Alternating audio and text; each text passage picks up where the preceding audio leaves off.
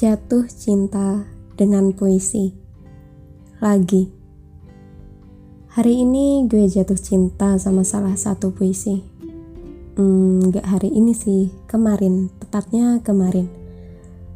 Uh, kalian pasti tahu kan hal pertama yang dilakuin sama orang yang lagi jatuh cinta itu apa? Bener. Ngepoin. Gue ngepoin siapa sih si penulis yang bikin hati gue nyangkut sama puisinya? Soalnya udah lama banget gue gak jatuh cinta sama yang namanya puisi. Lama banget gue gak nulis puisi yang menye-menye. Soalnya kalau dibaca geli sendiri sih. ya gue pikir gue harus berhenti bikin hal-hal kayak gitu selain karena gue udah tua juga gue udah muak sih. Tapi yang namanya cinta pertama gak akan pernah bisa lupa iya kan? Iya cinta pertama gue sama dunia penulisan ini jatuh sama puisi. Lebih tepatnya gue lupa gue baca puisi siapa sampai gue demen banget sama puisi dan bisa bikin satu buku isinya puisi semua. Waktu gue bikin buku Darun Rindu, teman-teman gue kaget lah pastinya. Reaksi pertama mereka waktu gue bikin buku puisi, gini. Gila, wanita batu kayak lo bisa bikin puisi kayak gini komentar teman gue waktu baca salah satu puisi yang waktu itu gue edit di tempat KKN karena udah dikejar sama deadline penerbit. Belum cukup ngomong kayak gitu, teman gue nyeletuk lagi. Asli, cuma muka doang ya yang sangar tapi hatinya kayak kapas. gue bingung sih mau ngasih reaksi apa mau ngomong makasih tapi kok kedengarannya ngejek banget gitu. But it's okay. Balik lagi sama puisi yang bikin hati gue meleleh. Gue jatuh cinta sama puisi karya Aan Mansur. Gila gue ngerasa jadi manusia paling kudet di dunia ini Masa iya gue baru kenal sama beliau?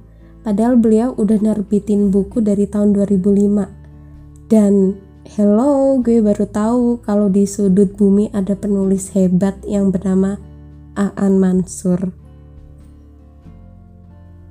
Gue baru tahu kalau ada penulis hidup dengan puisi-puisinya yang bikin gue nggak tahu ngomong apa lagi dan puisi-puisi beliau cuma bisa bikin gue bilang, "Wah!"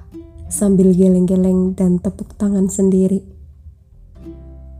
Pertemuan gue sama puisi beliau waktu gue lagi milih-milih buku mau beli, terus gue iseng-iseng baca-baca buku penulis lain, terus gue nemu puisi di sampul buku dari judulnya aja gue udah tertarik nih. Jadi judul bukunya Mengapa Luka Tidak Memaafkan Pisau. Puisi yang ditulis adalah puisi yang bisa hidup sesuai isi kepala pembaca. Puisi yang punya teka-teki yang seru, puisi yang gak gamblang dalam mengungkapkan. Itu semua ada di puisi-puisi karya Aan Mansur. Namanya kalau udah demen ya, pasti dikepoin sampai akar-akarnya. Dan makin gue kepo, makin gue tahu, makin jatuh cintalah gue sama beliau. Pada akhirnya ada yang bikin gue jatuh cinta lagi sama puisi. Dulu gue suka banget sama puisinya Pak Sapardi And you know lah, Pak Sapardi adalah inspirasi bagi semua penulis. Bahkan penulis yang gue suka, idolanya pasti Pak Sapardi. Gak terkecuali Aan Mansur ini. Selain Pak Sapardi, gue juga suka banget baca puisi-puisi dari Cisa Afta. Penulis muda yang jujur, gue nggak tahu umurnya berapa.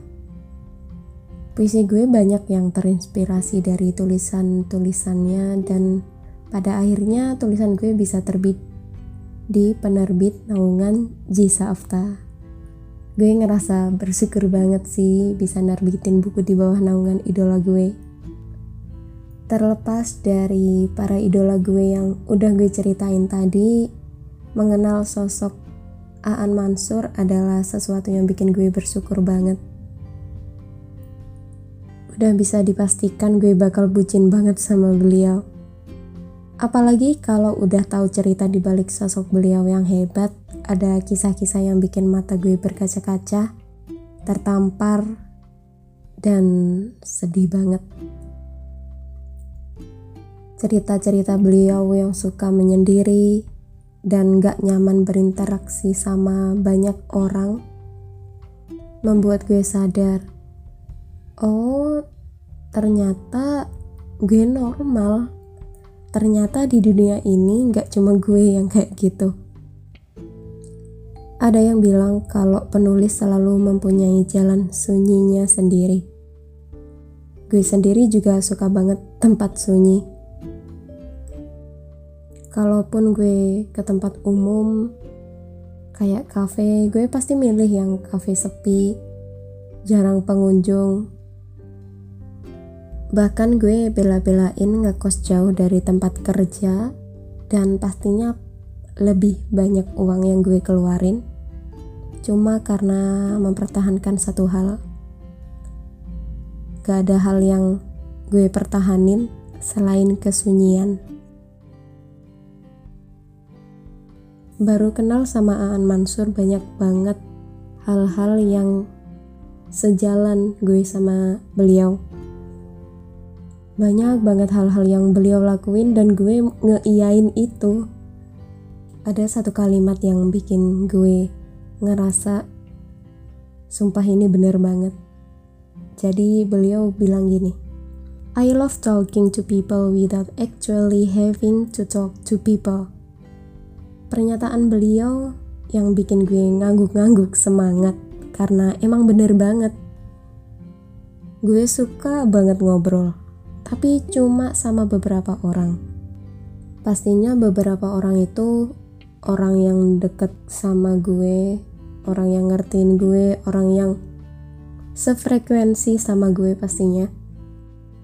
Jadi orang yang dekat sama gue pasti bilang gue orangnya cerewet banget tapi orang yang gak terlalu kenal sama gue pasti bilang kalau gue itu manusia dingin. So, pernyataan I love talking to people without actually having to talk to people itu 100% valid yang gue rasain waktu gue nulis. Terus ada satu kalimat lagi yang bikin gue makin cinta dan merasa sejalan sama beliau. Beliau bilang, I write this line to tell you that poetry is one of the safest places for truth. Gila, gue cuma bisa bengong aja sih. Kok ada orang yang nulis sesuai sama isi kepala gue kayak gitu. Gue kira di dunia ini cuma gue doang yang nulis karena mau sembunyi dari perasaan yang gue ungkapin jadi gue kalau nulis puisi itu banyak ambil diksi-diksi yang aneh supaya orang yang baca mendefinisikan sesuai dengan isi kepalanya masing-masing. Jadi waktu gue ngomong A orang itu nggak tahu A bagi gue ini gimana. So puisi-puisi yang gue tulis biar orang itu memiliki hanya dia masing-masing. Kayak gitu